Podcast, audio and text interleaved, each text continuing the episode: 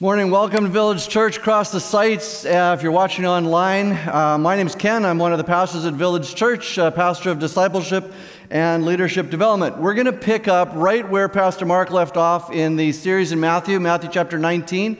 Um, I'm going to start reading verse 21. And uh, if, you, if you missed that sermon, you, you want to catch it, great sermon. Um, if, if you uh, did catch that sermon, I just want you to know right off the top no animals were killed during the preparation of this sermon or even hurt. And uh, so if you didn't catch the message, now you're going to want to listen to that for sure.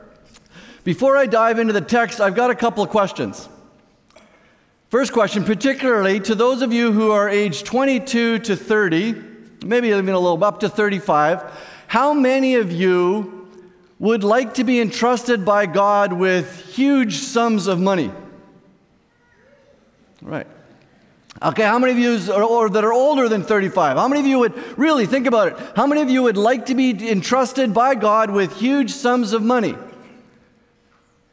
Now, now answer this question why? Why would you like God to give you large chunks of money? Last question on that theme. How many of you, particularly in the age 22 to 35, would love an opportunity to prove that, given large chunks of money? Okay. Great. After the service, I'd like you to come up and take this $250 and you'll have an opportunity to prove it. All right. Matthew chapter 19, verse 21 to 21 to 22. What, what was happening in this, in this sermon, or right before the sermon, a rich man comes up to Jesus and says, What do I got to do to get eternal life? Jesus says, Keep all the commandments. The guy goes through them, done. What is still missing? Jesus said to him, If you would be perfect, go sell what you possess and give it to the poor, and you will have treasure in heaven. Then come follow me. And when the young man heard this, he went away very sorrowful, for he had great possessions. And the disciples, Whoa, sucks to be called out by Jesus. And Jesus, I think, or I can picture him noticing a teachable moment, and so he continues. And Jesus said to his disciples, Truly I say to you, which means you can take this one to the bank. Truly I say to you, only with difficulty will a rich person enter the kingdom of heaven. Again, I tell you, it is easier for a camel to go through the eye of a needle than for a rich person to enter the kingdom of heaven, the kingdom of God. And when the disciples heard this, they were greatly astonished saying, Who then can be saved? But Jesus looked at them and said, With man this is impossible, but with God all things are possible. So I got five questions that I want to ask and attempt to answer this morning. Number one would be why were the disciples so surprised? Why were they astonished? Secondly, who is Jesus talking to and about in this passage? What's he saying? And also, why is it so hard for the rich to enter the kingdom of heaven? Why? And lastly, how does God want us to respond? How does God want me to respond this morning? So, the first question why were the disciples so astonished? Because Jesus just upended their subliminal and our subliminal belief that reward and prosperity are signs of God's blessing. That linked to reward and God's approval is the concept of more, more reward, more blessing, not less. More salary, more perks, more opportunity, more vacation, a larger size office, more comfort. We actually believe, because we live in North America, we believe that that's a sign of God's blessing. I mean, just imagine the, the, uh, the opposite. Can you imagine Mark coming into my office and said, Ken, you're doing such a great job in discipleship. Me and the elders got together and we would like to decrease your salary. We're going to give you a smaller office. We want to take back that iPad Pro and we're going to lift some of your responsibilities. We're going to take back your keys and we'd like you not to show up at any weekend services anymore. And by the way, you're losing one week of vacation. You're killing it, bro. Keep up the good work. How would I respond? Sicko? I mean, that's a little hard to take from a guy that kills his daughter's birds and fish and chickens for sermon illustrations. I mean, why? Because why would, why would I think that's bizarre? Because we link blessing with prosperity, with more. We link the concept of more. The problem is that is not how God or Jesus views reward or promotion. Think, think about his, look at his most trusted servants, the disciples. Most of them are on their way to a martyr's death. They are not getting a corner office in a penthouse suite. They are going to be getting, within the next 10 years, they're going to be getting death row. And I'm not saying that God never rewards and never promotes by giving us more. I'm not saying that at all. What I'm saying is that money is never a key factor or a key motivator or, or, a, or a key sign or an indicator of God's approval or blessing. You know what I think it is? It's His presence, it's Him. It's the invitation to live a life with meaning. It's the invitation to, to live a life with no guilt, to experience His love. Imagine no guilt, no shame, and actually live your life that way. It's the presence, the power, the communication with the Holy Spirit. It's spiritual authority in, in when we pray. It's not money. Money is merely a commodity in the natural realm. It actually says on any dollar bill or, or $50 bill, it says this note is legal tender. That's all money is. The reward that Jesus offers. Now, we kind of know this, but we don't know it. We know it here, but we don't know it here because we keep seeking the other. And if you're a skeptic, if you're unchurched, if you're dechurched or rechurched or whatever term, but you don't know Jesus personally, I just want you to imagine for a minute living a life with no guilt, no shame, with hope and meaning. And even if you screw up, you still have intrinsic value. That's what the gospel offers. What are you going to trade for that? A new car? Relationships? You know, I was talking to Zach, who's one of our children's workers here at Village Church, and I was just asking him to share his story with, with how and why he became a Christian. And, and he grew up in a, in, a church, in, a, in a home that didn't go to church. And he talked about he went to these New Life uh, meetings in high school, and they talked about relationship, that God actually designed us for relationship, and, and that every human relationship is never going to satisfy, that God actually designed us for relationship with Him. And Zach thought to himself, that's what I want. That's what I want more than any of these other relationships. And he was captain of the football team, he was popular, good looking, all that kind of stuff. He says, that's what I want more than anything else, and that's what Jesus Christ offers us. The disciples were astonished. Why are we not astonished when we hear that passage? Familiarity, we've heard the story a bunch of times. We're not sure who he's talking to. Maybe we're not sure what he's saying. So let's settle the who is Jesus talking to. About eight years ago, my wife and I, we sat on the 104 degrees tarmac of, in San Salvador, El Salvador, and we were waiting for our flight to take off and bring us back to Canada.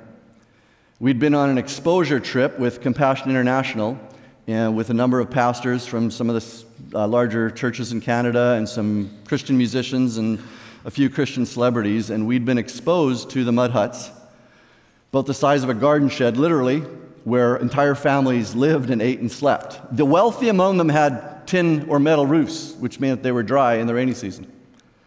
That's what we were exposed to. It was my first exposure to real poverty. And uh, one day near the end, we made an unchartered stop in our air conditioned luxury coach in an area where some children were playing. And uh, one team went this way, one team went this way. The, the team that went this way, they actually met a 15 year old uh, San Salvadoran boy who could sing extremely well. He could sing extremely well, so much so that when all the other children were playing, they noticed this boy singing. And one of the professional musicians, if you're a musician, you'd actually know him. He actually he came back to the bus and he brought out his travel guitar, which is a $2,500 Gibson. It's not his tour guitar, not the real expensive one. He brings out his travel guitar, and this boy, 15 years old, had never actually touched a guitar, but within 15 minutes was playing it and playing it well. And one of the things we realized is that young boy possibly had more talent than any Christian musician, professional musician on the bus, more, more talent than possibly any of the musicians we have at Village Church, with the exception of Pastor Eric, of course. But it's possible that that young boy had more talent than any of the professional musicians, and yet he would never be known, he would never perform, he might never even own his own guitar. And I sat on the tarmac and I realized the big difference between that 15 year old boy and the rest of us on the plane was that we had either Canadian or American passports. We were the rich, he wasn't. And that is when I learned experientially that I am the rich. And that every passage of Scripture where Jesus refers to the rich, he is referring directly to me. I have a Canadian passport, I've got change in my pocket, I've got a home without leaks, and I've got a lock on my door to protect me, and I've got enough money to buy groceries for next week. You and I bathe in drinking water. We are the rich, and there's no way I or we can lift ourselves of that responsibility and one of the privileges of living in North America. You know who this story has absolutely no challenge for? The poor. It is challenge for you and I. So now that we know where we fit in this, this, this story, Jesus' words become personal. So, what actually is Jesus saying in all this? He's saying it is only with difficulty. He's talking to the rich. He's not saying we're no good. He says it's only with difficulty that you will enter the kingdom of heaven. The, the, the, word is actually, the original word is actually stronger than our English colloquialism, and it doesn't mean difficulty in the sense of technical difficulty. It means difficulty with regards to the painfulness of the process. It's, it means it's only with pain will the rich enter the kingdom of heaven. The rich young ruler, the rich young man from last week's sermon, he was unwilling to feel the pain of losing and releasing control of his wealth and his possessions. And so he went away sad. He went away back to his church. He went away back to his synagogue synagogue without entering the kingdom of heaven.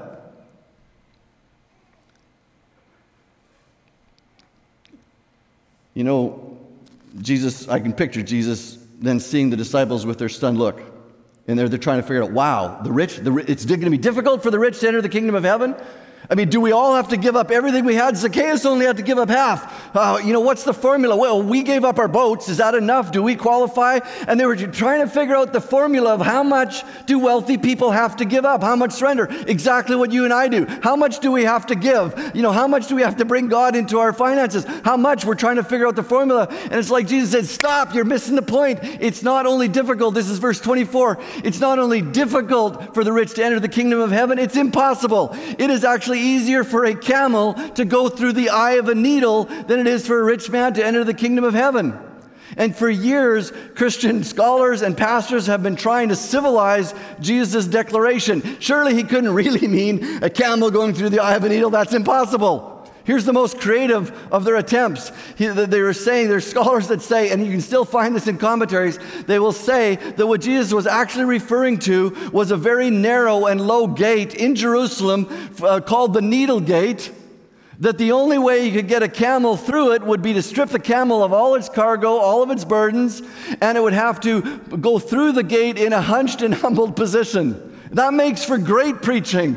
The only problem is there is no evidence anywhere, archaeologically or historically in literature, that such a gate ever existed. Jesus was using a, a, an Israel colloquialism, a, a, common phrase that meant impossible. The camel was the largest animal in Israel at the time. That's why he picked the camel. If he was speaking in Egypt, he would have picked an elephant. If he was speaking to you and I today, he might have said, It is easier, get this, it is easier for a Hummer 4x4, the largest of domestic vehicles. It's easier for a Hummer to fit in the back seat of a Volkswagen Beetle than it is for you and I to enter the kingdom of heaven. And he's not expecting us to think, Whoa, I wonder if Jesus is talking about the 164 scale Matchbox Hot Wheels Hummer fitting in the back seat of my Volkswagen Bug. Nor is he thinking that we're going to be researching is there some mentally unstable mechanic somewhere in Germany who actually built a Volkswagen with the back seat 15 by 20 that you could actually fit the smallest of Hummers in. He is using an exaggeration. It's humor, it's funny, it's bizarre. That's the point, it's impossible. So, what does that mean for us? What does it mean for those of us who have change in our pockets? Running water at home, more than one change of clothes. And actually, one of the beauties of this passage, it puts the longtime believer, longtime church person, the brand new Christian, and the skeptic all on equal playing ground. It means that it's impossible for you and I, by a mere act of our own volition, to override the selfishness in our hearts our thirst for independence, our fears and insecurities, enough to surrender our lives to Jesus Christ to the extent that He is asking us this morning and every morning we open the Word of God. Because Jesus asks us for full surrender. And that's tough. Entering the kingdom of heaven requires a miracle. Remaining in the kingdom of heaven requires a miracle. And the beauty of the gospel is it's impossible, but with God, all things are possible. You know, I find great relief and great trepidation in what I'm saying right now. I find great relief because I'm not that guy. I'm not that guy that finds it easy or even possible to fully surrender my life. Even as I was preparing this late last night or going over it, I'm thinking, I'm not that guy. I can't do that. I might have been the rich young ruler.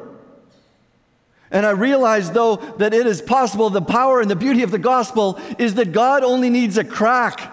It is possible for you and I to actually ask God to create in me a heart that would be willing to invite Him to be Lord and leader of my life to that degree. He only needs a crack. And, and, and if we're not who we want, you know, take it away from money and stuff. If purity is the issue and you're struggling, you're not that guy or that gal that can be pure. It is, you can actually ask God to create in that heart for you to be pure. If you're not faithful, you can actually ask God to create in you that heart to be faithful, to be honest, to be loving and kind. If you know you're not that guy, that's the beauty of the gospel. That, that, that I find great relief in that. I can ask God to make, give me an undivided heart. Where I find great trepidation is if I ask God to actually create that kind of heart in me, He might actually do it. And then I lose control. I'm going to lose. If God does this, if I ask Him and He does this, I'm going to lose control over my independence. I'm going to lose control over my retirement. I'm going to lose control over my vacation, my home rental. I'm going to, I might even have to sell one of my motorcycles. I lose control. Jesus understands it's not easy. It's easier for a Hummer to fit in the back of a VW than for me to surrender my life at that level. But it is possible with God, but it requires our cooperation. Why is it so difficult for the wealthy to enter the kingdom of heaven? I was thinking, why? Why is it so tough? It's actually a simple formula money and wealth equals power. Money and wealth equals power to buy things. I can buy my independence. Money and wealth, for most people, gives us a longer life. We live longer in North America. You know why? Because we have money, we have health care. Money and power, money and wealth have the power to improve our lives to some degree. For $1,400 American, which is about $2,800 Canadian, you can buy a well in a, in a country and totally change the lives of an entire village for the next 20 years. 1400 bucks. If that Christian musician would have given that 15 year old boy that guitar, which he didn't, I wonder if he regrets it now. Would have changed his life. We might, we might be seeing him on iTunes. Money and power buy things. Money and power, or sorry, money and possession can actually lift re- and reduce stress and worry. It can also increase it. It all depends. It can. See, money is money is neutral. Money is moral neutral. Money is a thing. It can be used for good. It can be used for evil. And it's difficult for the wealthy, it's difficult for you and I to enter the kingdom of God because the kingdom of heaven, which is the reign and rule of Christ, that's what the kingdom of heaven is. It's not church. It's not membership at village. It's the reign and rule of Christ in our lives, in our homes, in our businesses. That's what the kingdom of heaven is. But money deceives us into not actually believing we need God. We've got food, shelter, and we've got, we've got fire insurance. We've, we've got, and, and you can live your life. It's very hard. Here's a question for, those, for, for us. What this week do you actually need God, need God for? This week, the next seven days, in what situation do you actually need God to come through? Do you have to make something up? Here's an application for you. If this is tough. If you've got loved ones who are not following Jesus, you actually might need to pray that their lives become worse so they feel their need for God. Because for me, I didn't bow my knee to Jesus Christ until my life was really disastrous. And that's for a lot of people. If you're a skeptic, one of the best things that might happen to you in the next year is that your life begins to fall apart. Your relationships, your business, your wealth, whatever it is. You come to the place where you actually feel the need for God. One of the other reasons it's difficult to enter the kingdom of heaven is because we're unwilling to surrender our independence and comfort. You know what we want? We want both. We want all three. We want both. We, we, want, we want heaven. We want a relationship with the Holy Spirit. We want to feel close to God. And we want to stay in control of how we spend our wealth and our money. You think about it for a minute. If you could have one or the other, if you could only have one or the other, not both, if you could only have one or the other, which would you choose? A vibrant relationship with the Holy Spirit or the salary that you currently enjoy? If you only pick one. If you could only pick one, only one, which would you pick? The house you own or a relationship, a vibrant relationship with Jesus Christ, a meaningful, purposeful relationship? Which one, if you could only pick one? If you could only pick one, which would you pick? The relationship you're in or a relationship with the Holy Spirit and Jesus Christ, vibrant? Your cottage, your retirement. If you could only pick one, retirement or a relationship with Jesus Christ. If you had to work till you were 90, so that you could have a relationship with Jesus Christ. That's not what you have to do. But if you could only pick one, which would you pick? You see what that reveals? We want it all. And here's the reality we actually can only have one. I can't have competing loyalties. If I want the fullness of Jesus Christ in my life and a full relationship with the Holy Spirit, all the other things become up to God. He might want me to keep him, he might not. It might mean I need to move. It might mean, mean I need to keep working. It might mean all kinds of things. You can only actually have one when it comes to wealth and God. Jesus said, or, or the Bible, uh, Jesus said, no one can serve two masters, for he will either hate the one and love the other, or he'll be devoted to the one and despise the other. You cannot serve God and money and possessions. He's not saying it's a bad idea to try, he says it's impossible. I remember a, um, a Freedom Session director in Hamilton, and he was telling me the story about the day that he decided to give up alcohol for life. He had a problem with that. And he loved alcohol and he loved his wife.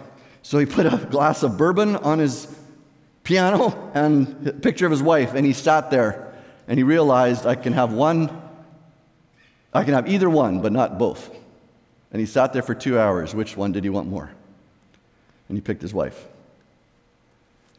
He understood you can have one or the other, but not both. We can't serve both. It's difficult to remain, for the wealthy to remain in the kingdom of heaven. That's to get in. It's difficult for us to remain in the kingdom of heaven because wealth is distracting. Even after I surrendered everything, wealth, you know, and the more you have, the harder it is because you got more to lose. There was a day I actually gave everything I owned to Jesus. See, I was, I was 19, I'd just become a Christian, just got engaged, and uh, my wife and I were about to save for the future, and I'd been in debt all my life, or at least since I could borrow money, I'd been in debt, and I just came to that place when I was moving from the red into the black. And there was a moment that I had only $50, and it was November. I remember that, and I thought, if there's ever a time that it's, that it's, it's inexpensive for me to give everything to Jesus, this is it. So I gave Jesus 50 bucks. Gave everything I had. I think I missed the point, just like you and I missed the point. It's, it's, it's continual, it's, it's, it's mindset. Everything's always on the chopping block. So, what does Jesus want us to do? If this is true, and I believe it is, what does Jesus actually want us to do? Ironically, he doesn't say, at least in this passage. In fact, that's what Jesus has been preaching all through the book of Matthew, and it's what we've been preaching for the last 15 years here at Village Church. What does Jesus want us to do? He wants to be Lord of our entire life. That's it. Jesus actually wants to be Lord of our entire life. He wants to be Lord of my money, my wealth, my cars, my houses, my motorcycles, my relationships, my vacations, my retirement, my pain, my future, my dreams, all that kind of stuff. He wants to be Lord of everything. He says, he actually says to those of us who are rich, to Ken, he says, command Ken, command those who are rich in this present world not to be arrogant, and command Ken not to put his hope in wealth, which is so uncertain, but command Ken to put his hope in God, who richly provides Ken with everything for his enjoyment. Command Ken and you to be good, to do good, to be rich in good deeds, to be generous and willing to share. You don't have to do this to get into the kingdom of heaven. You have to surrender your whole life. But then once you're in, he says, what you have, all the wealth, commit, do something good with it. This is actually where the Christian life is about to become exciting. Just imagine this. You know, and I know we're talking about money right now. That's because the passage is talking about money. But I want you to know that, that the more money that comes in today or any other Sunday, none of us get an increase in salary. None of our jobs become easier. In fact, they become harder. All everything that comes in, we've got a movement, a vision. This is where the Christian life actually becomes exciting. And you just forget Village Church, it's in your own lives for a minute. It means that actually God wants you to think about everything you've got and begin spending on purpose. Can you just imagine those of you who got lots of money? Or some money, or a little money. If you put it all in the chopping block and began asking God, what do you want me to do with this? And actually began investing it or spending it in a way that you actually needed God to come through in the next year where you don't actually rely on your wealth because that's, that's the challenge of money. That's why it's hard to remain in the kingdom of God because we can rely on our RRSPs, we can rely on our savings accounts, we can rely on our fire insurance, and we can rely on the government, we can rely on our bosses, we can rely on our own abilities. It is hard. Easier for a Hummer into the back seat of a VW than for us to remain, but it's possible with God, but it's not easy.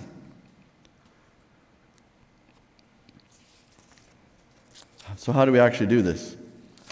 Putting ourselves in the picture. Three little points. The first one's not rocket science, but I want to mention it. Just face a simple reality. It's not a matter of if you and I are going to be separated from our money and our wealth and the control of it, it's a matter of when. That's it. We are either going to surrender our wealth and control of our wealth volitionally, of our own accord, God drawing us, or it'll be taken from us when we die. It's just a matter of when. It's fleeting. It's not a big point, but it's important. The second one's a little trickier, and it's to what, what I think God would want us to do is settle the ownership issue of the 90%. Now, that, that would be assuming if you are capping to give 10% of your money to the Lord indicating that Jesus is Lord of your finances. Now, if you're giving only 5%, then settle the ownership issue of the 95%. If you're giving 25% of your income to kingdom purposes, then settle the ownership issue of the 75%. And if you're giving nothing to the kingdom, first of all, there's an issue there. Jesus isn't Lord of your entire life. He's certainly not Lord of your finances. But if you're giving nothing, then settle the ownership of the 100%. Who owns it? I want to go back to the $250 that I'm giving away at the end of the service. Who's, you don't want to, want to know whose money this is? It's important for the, you who are going to get it. It's not mine. It's not costing me a cent. That is money that my wife and I give every month to a charity, a non village charity. We support Village Church, obviously, and we support some other charities. That's not my money, it's God's money. Totally. So the question for you, and if you would have got the 250 bucks, here's the question What would you do with that money? Here's another question. How many of you would like not to have that money because now you're responsible for it? It's, not, it's God's money. You know, would you give, if, if the 250 was coming to you, or if it was 250,000, would you give 10% of it to the Lord? Would you give 5%? Would you give 25%? What would you do with the other 75% or 90%? Whose, whose money is the 90%? It's God's. That makes total sense, doesn't it? It's God's. And you who are taking the 250, you're totally responsible for that money. I'm no longer responsible for it. That's actually how God wants us to view his money, all of it. And at Village Church, we don't actually believe or promote in tithing. Tithing just means 10%. There's a lot of churches that will say, you know, God requires 10%. We believe that 10% is a great starting point, and we also believe that 95% of us can easily give 10% of our income to the Lord with the intent of showing that God is first place in our lives and our finances. That's kind of a starting point. But we also believe that that is the beginning, the, the floor, and not the ceiling. We're, we're actually hoping that be, be because we can't lift this responsibility off of us as the rich. Everything we own belongs to God. And that's what we believe because that's what Jesus asks.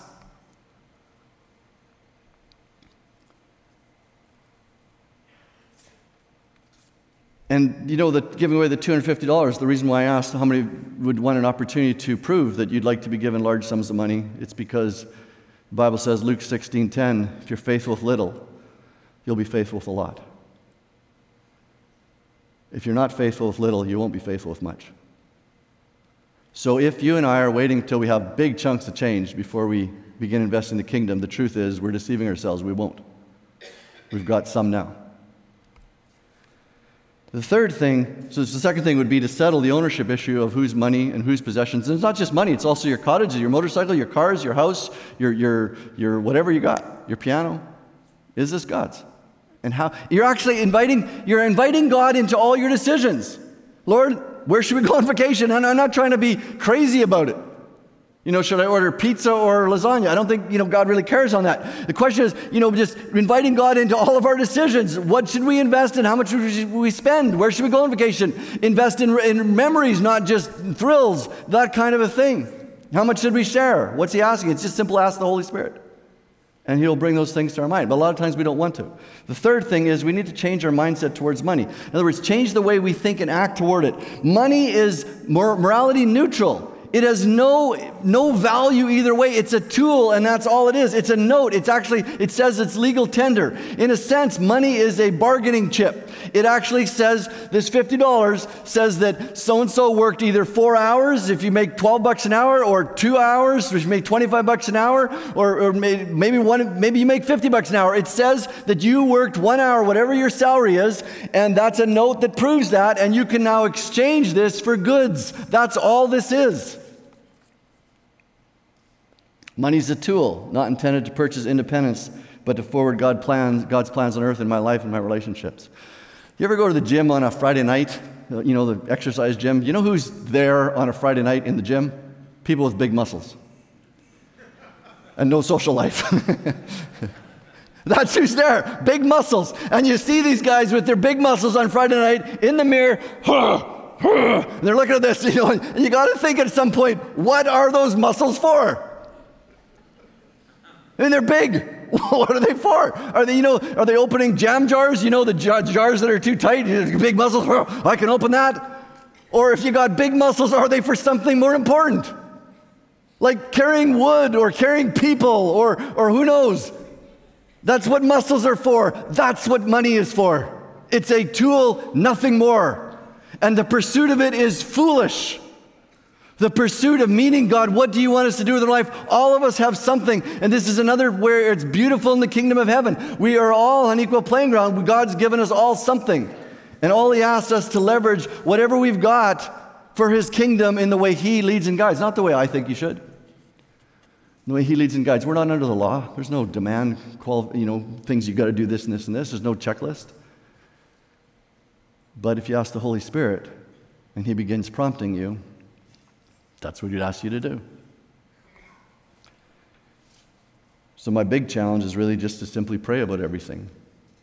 Invite Jesus Christ into all areas of our lives, including our money, including our wealth, including our kitchens. It's not a pet peeve of ours, but it's something that my wife and I really feel strongly about. We want to bring back the gift of inviting people into our homes. And I don't care if you rent a small one bedroom apartment and we got to sit on the floor, or if you've got a mansion. Just inviting people in our homes, practicing the gift of hospitality, that's leveraging what you got for the kingdom. Leveraging your stories. It's not just about your stories, your, your love, your, your wisdom, your advice, your ear. A little note encouraging someone. That's the kingdom.